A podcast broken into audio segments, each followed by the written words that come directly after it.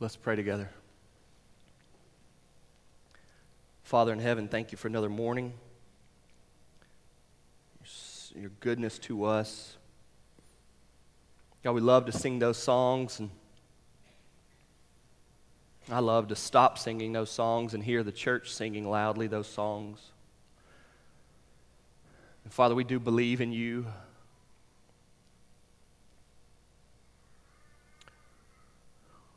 You've revealed your truth to us and changed our lives. And so, Father, we're here again this morning wanting that to be strengthened. Lord, we ask that you would increase our faith, that we would be believers. Please do that now through your Holy Spirit's power in our hearts and minds from the truth in Mark chapter 5. In Jesus' name we pray. Amen. If you would, turn in the Bible to Mark chapter 5. If you didn't bring one, you can use the Pew Bible there in front of you, the black Bibles. We're on page 923 in the Pew Bible, Mark chapter 5, picking up right where we left off. Before I get started, I want to say a big thank you to a lot of people in our church. This was a really busy week in the life of our church, and we had a lot of people who worked hard and served well and volunteered, and I'm very thankful for that. You know, a lot of times pastors get credit for a lot of things, but the truth is, pastor doesn't do half as much as what the congregation as a whole does. This week, we had 3 different meals here at church. We had a bereavement meal for a family after a funeral that was about 70-plus people. The same day, just a few hours later, we had our Wednesday night church dinner, which was 70-plus people. And then on Friday, we had the entire football team from the high school here, which again was 70-plus people. You're talking over 200 people that our church fed completely on volunteers being here serving. That's a lot of food, a lot of plates, a lot of dishes to wash, a lot of tables to wipe down, a lot of floors to sweep, a lot going on. And some of you all just serve so much. Nobody ever knows. Nobody ever recognizes. You don't ever get credit for it. But I want you to know that as the pastor, I'm very thankful. And as representing the church, I'm so grateful for you all, right? Somebody in the community may hear that, man, they really helped us out during our funeral or they're feeding the football team. The church may get that recognition or credit, but you people who are working hard, thank you. Thank you very much. With that said, a lot more opportunities coming up. We're going to be doing it a lot more, okay? And if you'd like to give an hour or 2 just in the middle of the week to come up here and serve some food or wash some dishes, that's it. Take the trash out. We could use it. The more the merrier, really. And so if you're interested, just let us know. Last week in Mark chapter 5, we had the passage where Jesus heals the man with a demon. And it ended by Jesus telling him, you can't come with me, you need to go out. And you need to go back to your family and friends. You need to tell them all that the Lord has done for you, and you need to tell them how the Lord has had mercy on you. Jesus sent this man who had been totally changed. Remember, I talked a lot about how he was now clothed and calm and in his right mind, and everybody was taken back by that. So he had a testimony, and his testimony was that Jesus had changed his life. And I ended that sermon by pointing out your testimony is what the Lord has done for you. Your testimony is how the Lord has had mercy on you. Your testimony is not so much what you've done and your whole life story and all of that.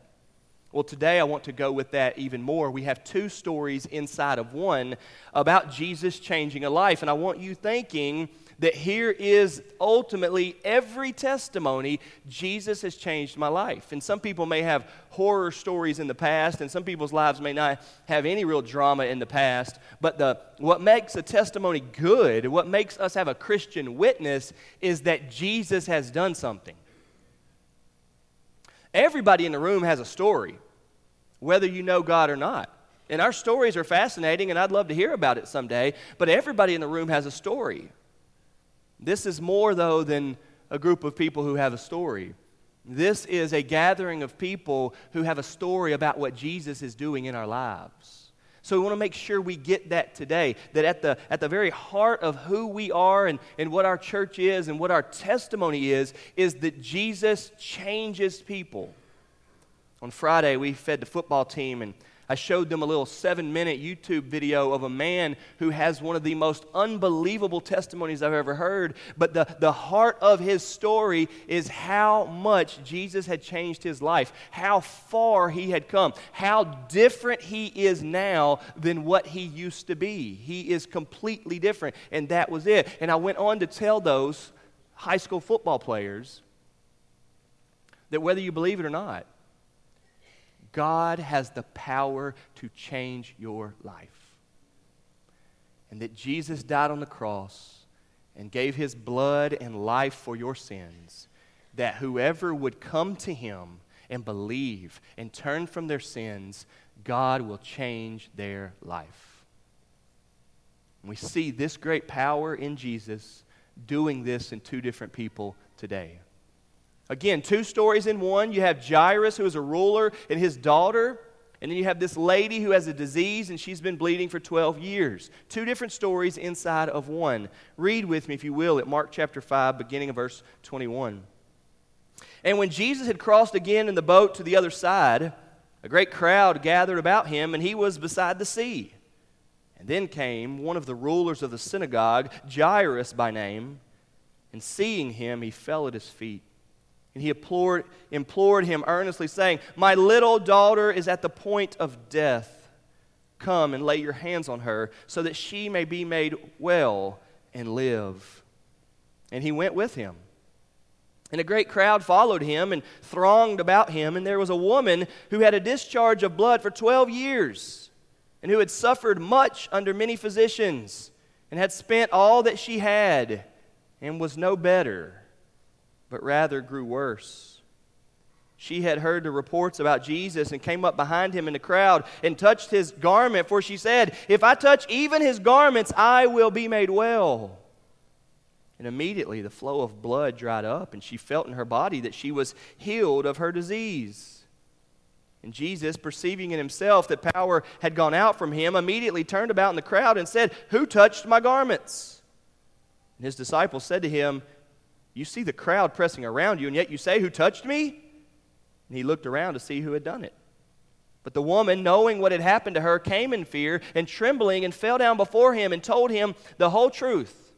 He said to her, "Daughter, your faith has made you well. Go in peace and be healed of your disease." While he was still speaking, there came from the ruler's house some who said, "Your daughter is dead. Why trouble the teacher any further?" But overhearing what they said, Jesus said to the ruler of the synagogue, "Do not fear, only believe." And he allowed no one to follow him except Peter and James and John, the brother of James.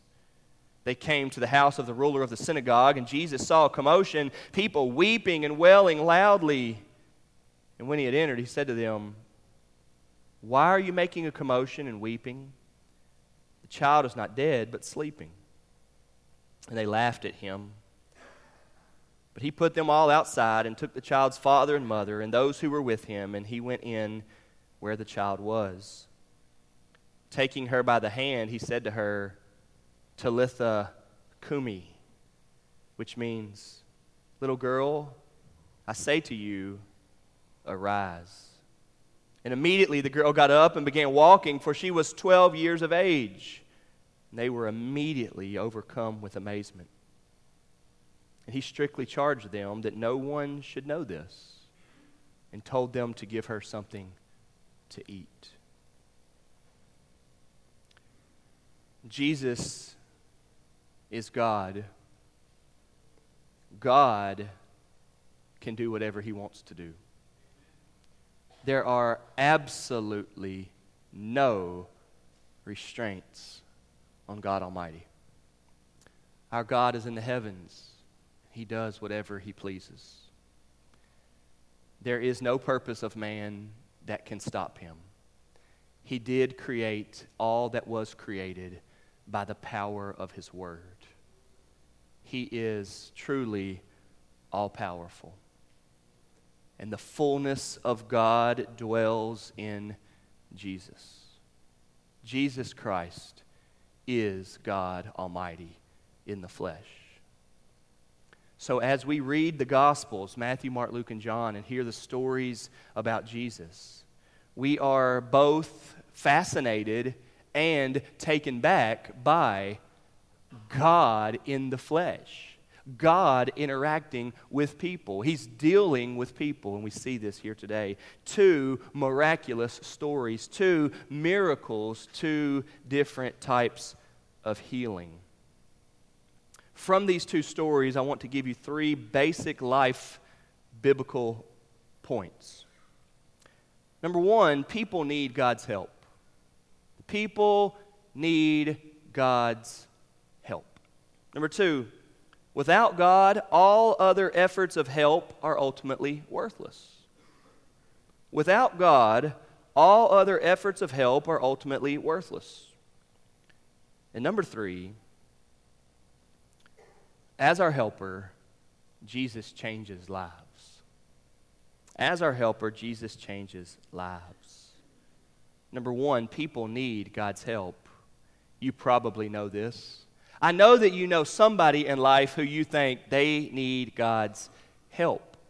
But what I want to convince you of today and for you to see in God's Word is that everybody needs God's help. It may look differently how they need God's help, but everybody needs God's help. I know you know people who need God's help with their anger problems. And I know you know people that need God's help with their marriages. And I know you know people who need God's help with their sicknesses. And I know you know people that need God's help with this and with that and so on and so on.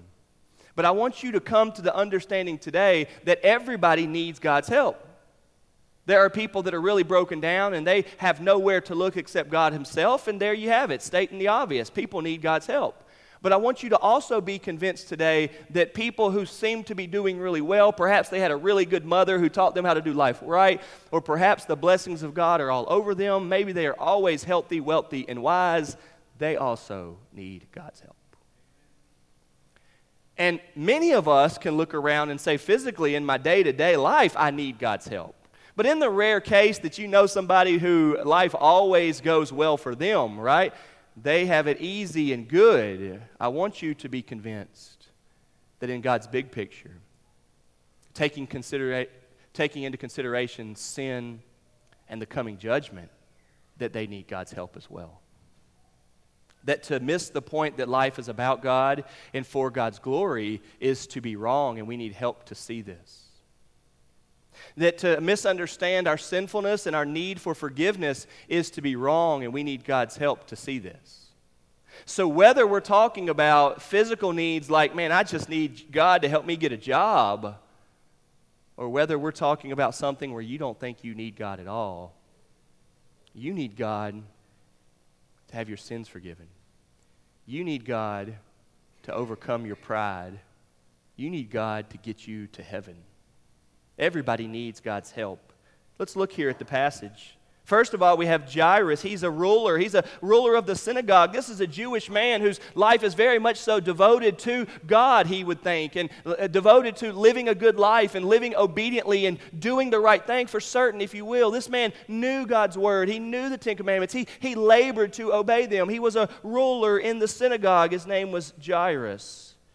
And yet now he has come to a position in life that he can't control. There are a lot of things he can control.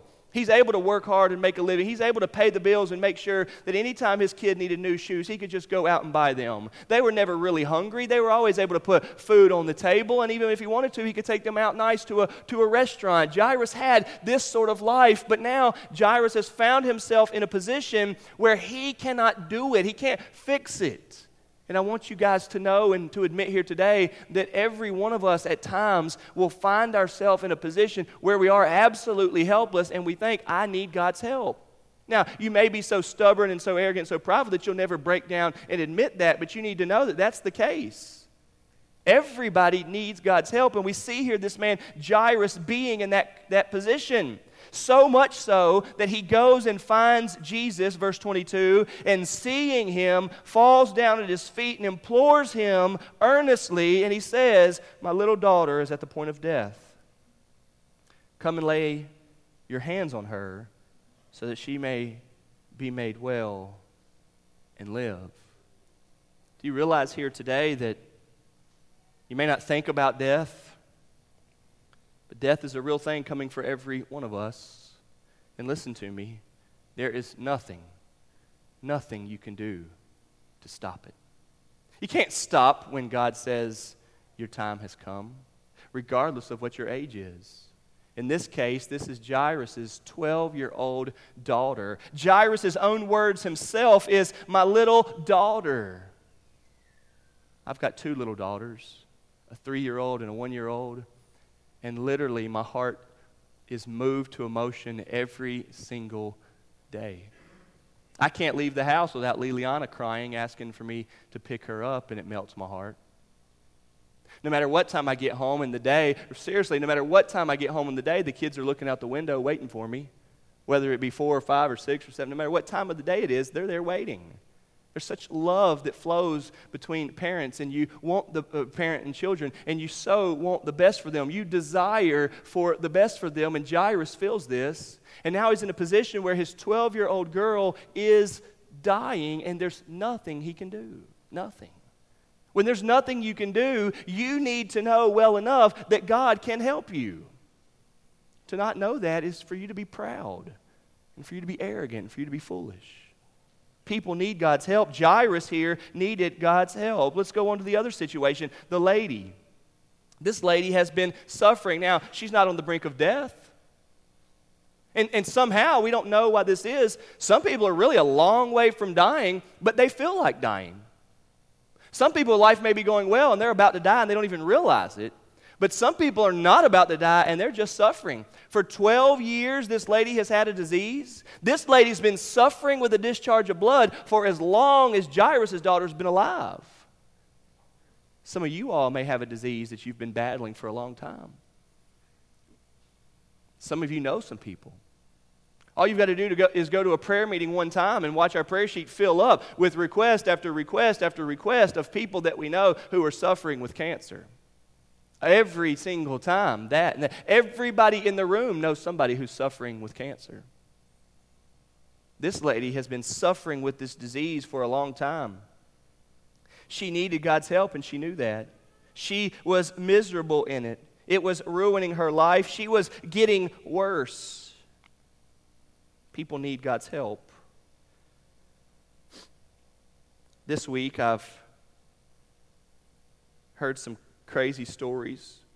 I saw that picture on the internet of that little boy that was in the bombing. That broke my heart. I've heard the stories of the flooding in Louisiana and the many, many people who are suffering through that. I heard the story, I'm sure you heard, of the little girl who was taken up by the police. Did you hear about that one? When the police officer asked her name, she said that her name was Idiot. Did y'all hear that story this week? At first, they thought that she was wrong, but they could not get a name out of her. She had only been called Idiot by her father for so long that she told the police as a 4-year-old that her name was Idiot. Y'all, the world is full of all sorts of issues and hurts and horror stories like that. I hope every one of those are causing you to realize people need God. People need God's help. But I hope that God is moving you to recognize that really whatever the situation is, people need God's help. There's a fella in our church now who come to us a while back, and it's a little bit differently. His life is going excellent. All is going well. His words to me with tears in his eyes are that, "I don't know why God is being so good to me. I'm happily married, I love my child, and God has given me a good job, and then He gave me another job on top of that job, and my jobs are going better than I could imagine. The new job He gave me is so happy and so much easier, and I'm making more money than I need," and he's just going on and on and on about how great life is. And I wondered why he'd come to me. And he said, "I don't deserve any of this, and so I know I need to get my life focused on Jesus. I cannot sit here and have a good life full of all these blessings and act like I earned it." He came to God, came to Jesus, came to church, knowing that he needed God's help when everything was going good for him, but he recognized he should not take it and just receive it and rest in it. And I want you to hear today that we all need God's help. Jairus needed it. Jairus' daughter needed it. This lady with a disease needed it.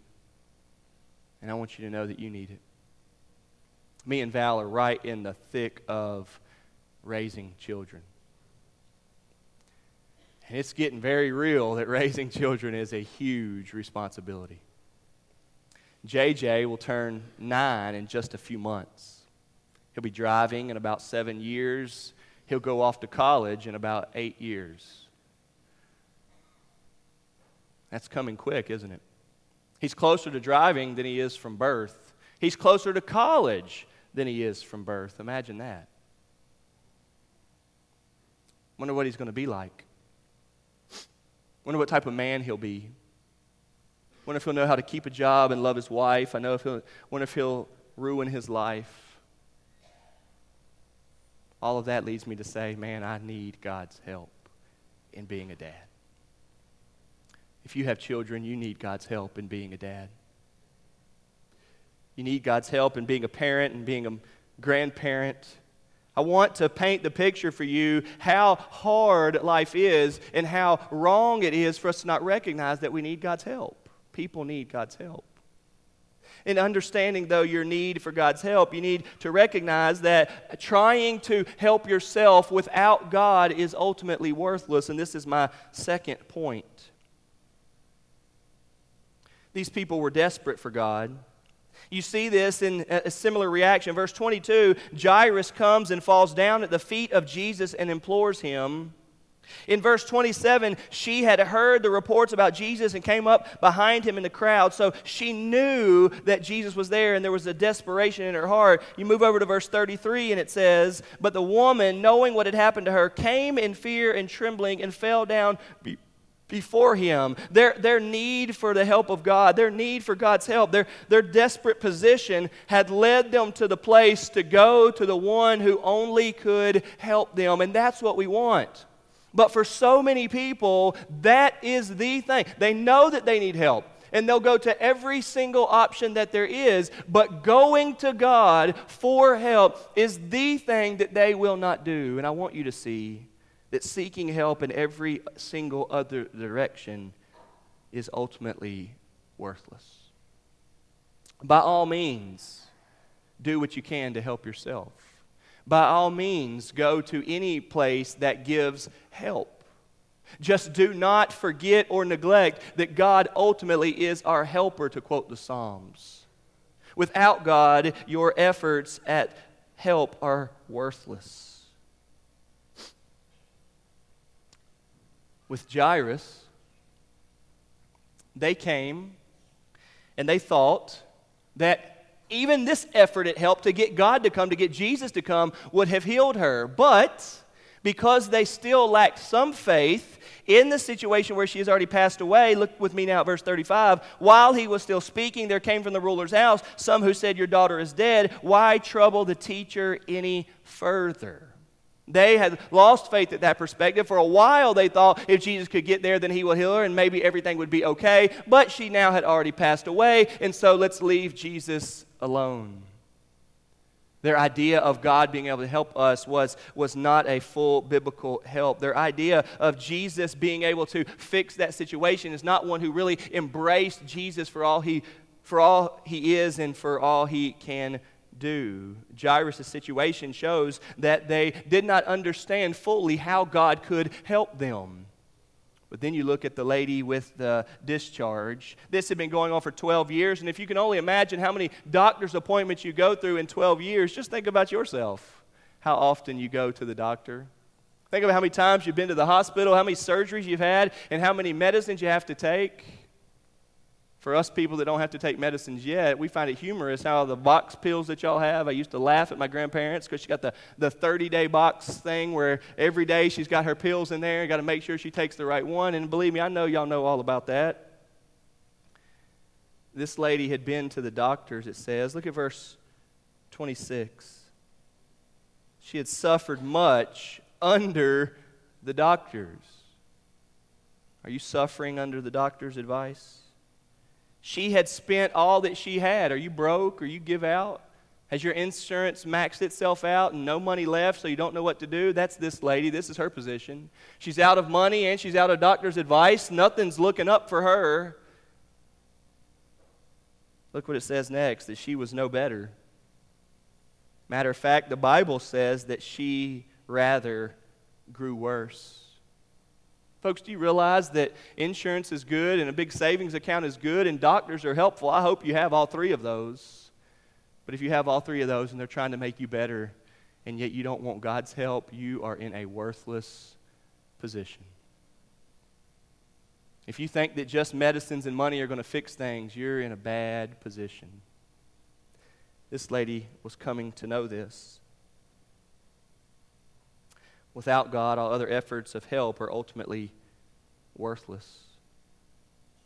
Jairus and company came to know that the only hope was God. The lady with the blood came to know that her only hope was God. In verse 26, we see that she had tried everything and she was no better. In just a few chapters, when we get to Mark chapter 8, we're going to see in verses 35 and 36, if you'd like to turn there, just turn over a couple pages. Mark chapter 8, verse 35. Again, I'm wanting you to see how ultimately worthless it is for you to try to help yourself without God.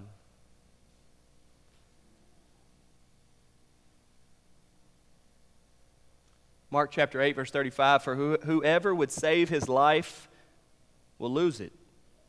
But whoever loses his life for my sake and the gospel's will save it. Verse 36, for what does it profit a man to gain the whole world and forfeit his soul?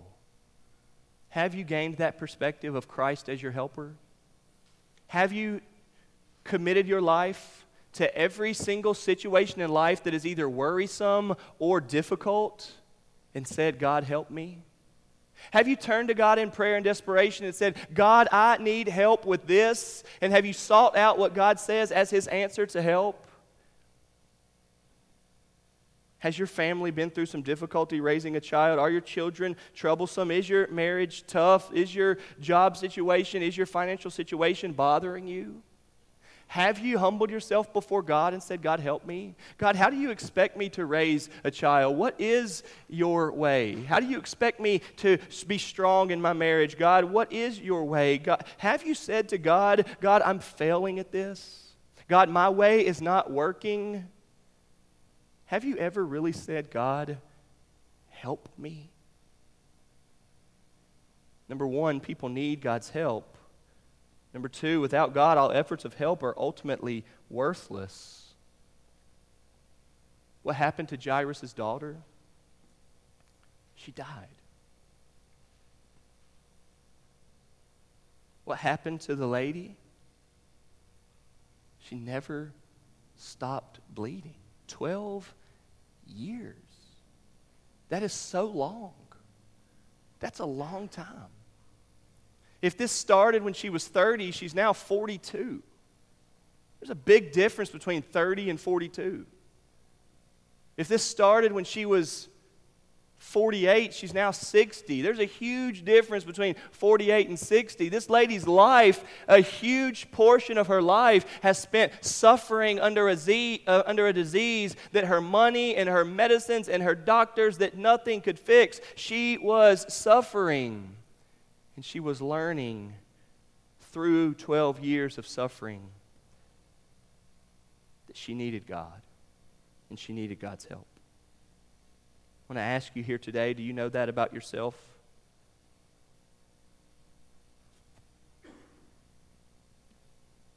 But then I come to the last point, that Jesus changes lives. When people come to realize that they need God's help, regardless of what type of help they need, that they need God's help, and they finally turn to Jesus and bow their hearts and bow their knees and confess their sins and ask for the mercy of God and for the forgiveness of God. To God Almighty, He hears our cries. Notice in this passage that the woman is healed, and healed immediately. She felt in herself, verse 29, that the flow of blood dried up, and she felt it in her body that she was healed of her disease. She didn't not only recognize that the blood had stopped, like it could start back, but she felt in her body that the disease was gone. This was a miracle healing from Jesus, which He can do. Jesus is about to raise the girl up, and she's about to be alive too. But I want to point out to you that the miracle here was not brought on simply by God wanting to do it, which He does do that sometimes. And it was not brought on simply by her touching Him. The Bible makes that clear. The very argument from the disciples when Jesus is like, hey, somebody touched me. The disciples are like, come on, dude, there's people everywhere. About 100 people have probably touched you. What are you talking about? Jesus says, no, I felt power go out of me. And that's where we see that what actually happened is that she believed in the power of God, as we just sang. She believed in the name of the Lord Jesus and who He was and what He's able to do, His authority and His power. She believed in it. Perhaps she had heard about the storm where the big, bold, strong fishermen were scared to death. And Jesus, with great calmness, just says, stop. You storm, and it stopped. Perhaps she had heard on just the other side of the sea where the 200 pigs had been thrown into the ocean by a demon because Jesus just spoke to the demons, the numerous demons named Legion, and said, get out of here, and they went. Perhaps she had known that this man who could break chains and could not be contained, this man that scared everybody, that liked to live in the cemetery among dead people, perhaps she had seen that now he is a model citizen. He's back at home hanging out with his family, telling about the mercy of God. Perhaps she had heard. Whatever it is, she knew. Look what it says. Verse 27, she had heard the reports about Jesus. Came up behind Him in the crowd and touched His garment. For she said, if I touch even His garments, I will be made well. This lady knew that Jesus could change her life. This lady knew that helping herself was not helping herself. And this lady knew that she needed God to help her. And so she believed that He could, and she did a simple measure of just getting to Him. And oh, did He help her? Yes, He did. Jesus changes lives. In the situation with Jairus, they are down and out, and somebody's come and said he's dead now. She's dead now. Let's leave him alone. But verse 36, Jesus, overhearing what they said, Jesus said to the ruler of the synagogue, don't fear, only believe. Jesus, like He does time and time again, takes huge issues and downplays them. You might recall John chapter 11 of Lazarus, similar, right? Lazarus is dead. Except in this situation, it says that as soon as they asked Him to come, Jesus came. That's what it says in verse 24, and He went with him. They still get there late. She's already dead. But in John chapter 11, they send for Jesus to come to Lazarus, and Jesus takes His time, almost showing us that He was okay with Lazarus going ahead and dying. But when Lazarus gets there, they're upset and said, Jesus, if you'd have got here in time, you would have healed our brother. And Jesus says, it's all right. What do you mean it's all right? Jesus says, well, he's going to live. Well, maybe he's going to live again someday down the road in heaven or whatnot, but we wanted him to live here today, Jesus. Jesus says, whoever believes in me, even though he dies, he lives. You're never really dead for long if you know Christ. To die is gain, Paul would say in Philippians chapter 1. It would be better for Paul to die because he'd go ahead and be in heaven. What a blessing death is to those who know Jesus. What a blessing death is. And so Jesus here acts like it's not a big deal. Can you imagine? Your daughter, your 12-year-old daughter is home, dying in bed, in all desperation and desiring God's help. You run and find Jesus. You fall down at his feet. You implore him to come. She's about to die. And while y'all are walking back that way, he does this, heals the lady. You're still walking in that direction. And here comes your buddy running and says, Jairus, man, I hate to tell you, got bad news. She's gone. She's already died. You've gotten a phone call before to tell you somebody's passed away. I don't know if it was a child. How heavy must that be? And yet Jesus' response, as soon as Jairus hears it, Jesus' response is,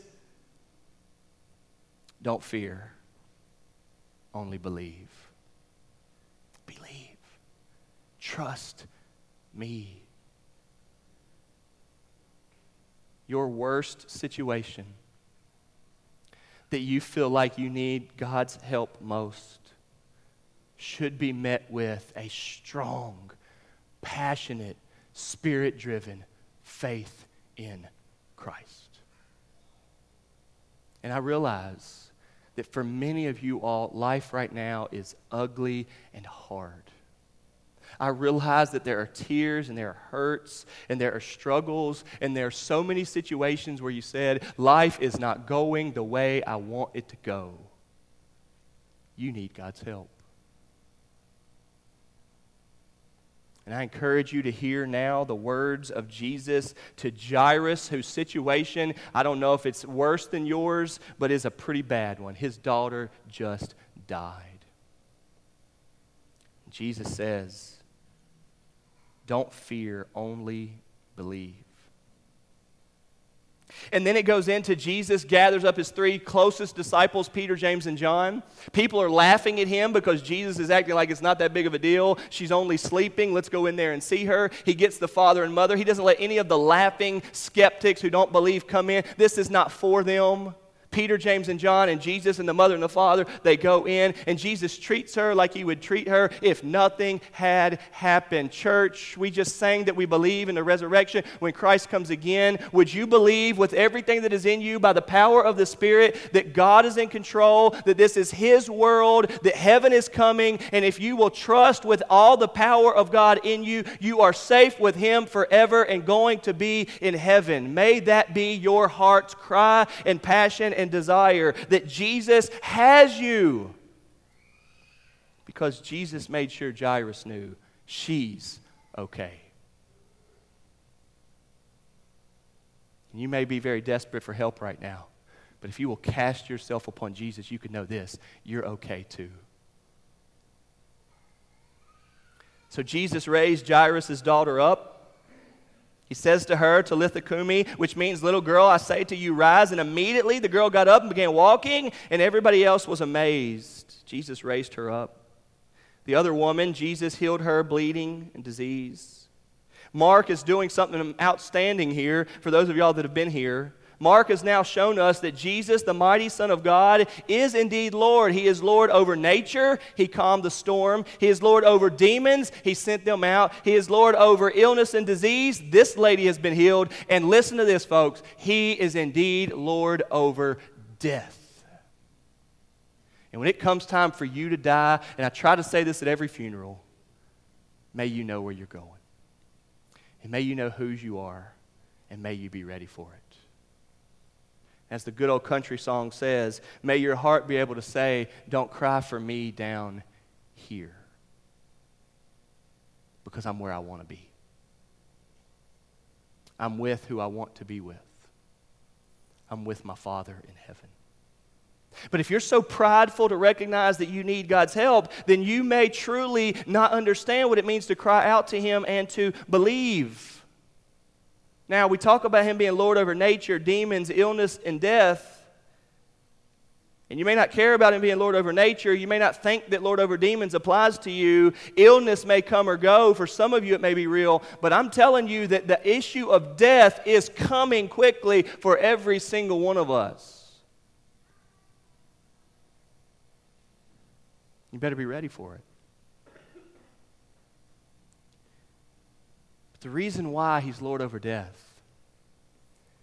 is because he's already been there. He knows what death is like. He knows what a painful, suffering death is like.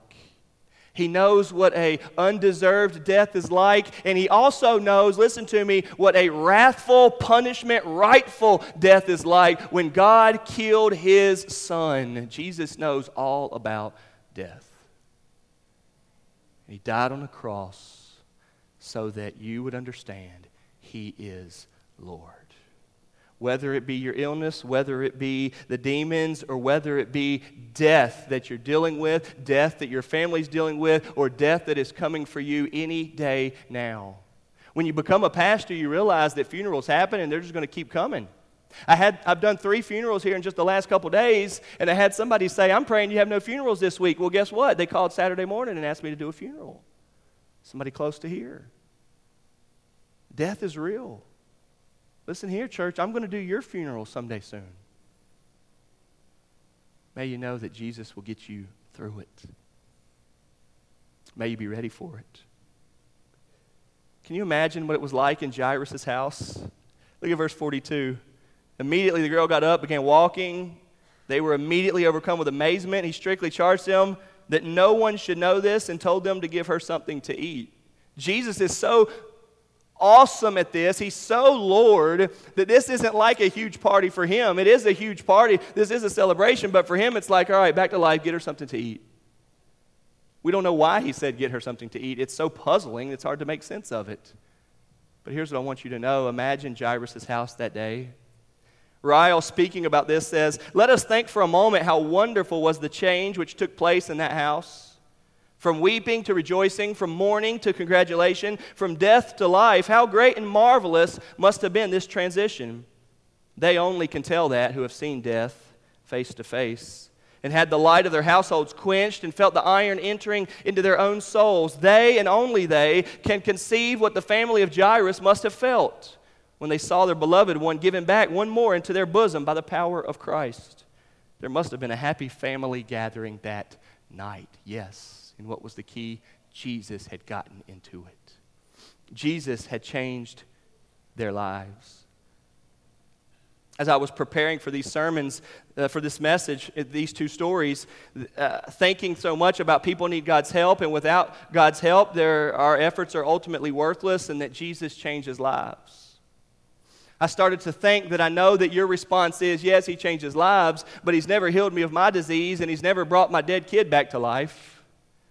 And I really got to thinking and praying about that, and here's what I came to. I, and I hope you, do not look at these stories and wonder why I've never seen these things happen. And I mean this with all sincerity. I look at these stories and my heart rejoices because this same thing as what's happened inside of me. My heart has been healed. My life has been changed. My dead soul now lives. I love God. And what has happened to Jairus' daughter has happened inside of me. And what has happened to the lady with the disease is what has happened inside of me. I've never had the disease and I've never died yet, but God has changed my life and made someone dead in their sins alive to Christ. I used to not be this way. And that's my testimony, what the Lord has done for me and how he has had mercy upon me like he told him. Do you understand the power of God that Jesus changes lives? With all honesty and a tough question for you to deal with, has he changed yours or do you just go to church? Has he changed yours or you just simply believe but there's no power to it? Has God changed your life? Have you recognized all the ways that you need him and need his help? We have here Jairus' life completely changed because God changed his daughter's life. In that passage, he said, believe. We have here a lady with a disease, and Jesus has changed her life. Even after the fact, she comes in fear, trembling, falls down before him, and tells him the whole truth. Jesus calls her daughter, and he says to her, your faith has made you well. Go in peace, be healed of your disease. Don't miss in this passage the call from Jesus to both situations that desperately need help, the need for you to be a believer in Christ. This passage isn't to tell you only that God will fix your problems. This passage is to help you see in a bigger way that whatever your need for help is, Jesus is the answer. And ultimately, we're going to stand before him one day, and we will answer to him. And may you trust in his mercy. May it be that your heart has been changed to love Jesus, the Savior. As I was thinking about faith has made you well, as he said to her, Jesus changes a life and the testimony that we have. I started thinking about many of you all and how many of your lives have been changed. And as pastor, I get to recognize that y'all are just not what you used to be. Many of you are different. Now, sadly, and to much burden of your pastor, some of y'all are still the same old ordinary person. But I'm praying about it. But many of you have been changed, really, truly changed. That offertory prayer just a few minutes ago, and I did not ask Ray if I could tell this about him. But Ray Harris comes up here and he just prays and he can't stop praying. And I love hearing Ray pray. I know some of y'all may be thinking, man, he's praying a long time. Wish he'd stop so we can get on to church service. And I don't want Ray to stop praying. Y'all, it wasn't even a year ago where Ray couldn't pray. That man that prayed for the offering couldn't pray. We had to meet together and him talk to me about how he couldn't pray. There's no way he could pray up here. Y'all, it wasn't just a few years ago that Ray would not have given God the glory. Ray's got cancer now and he's dying from it. That prayed. Ray goes to his treatments, gets chemo and does all that. Most people don't know about it. And Ray happy to go in there and talk to those nurses and doctors. Ray said he's always telling them about how Jesus is his foundation. He doesn't matter what happens to him. He's okay with it.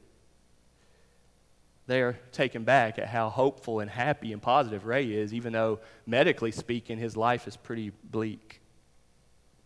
Ray's happy, all right.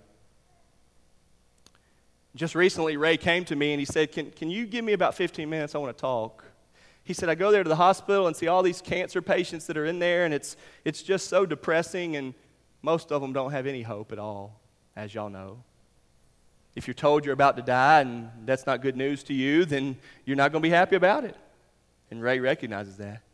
Ray said, do y'all have any type of programs where people come in here and try to help them, counsel them, encourage them through dying of cancer? They said, yeah, we do. We have a lot of, got some people that come in here, and they started naming some. And Ray said, do any of them have cancer? He said, no. Ray says in his mind, he wasn't being rude to them at all. Ray, I don't think Ray can be rude to anybody.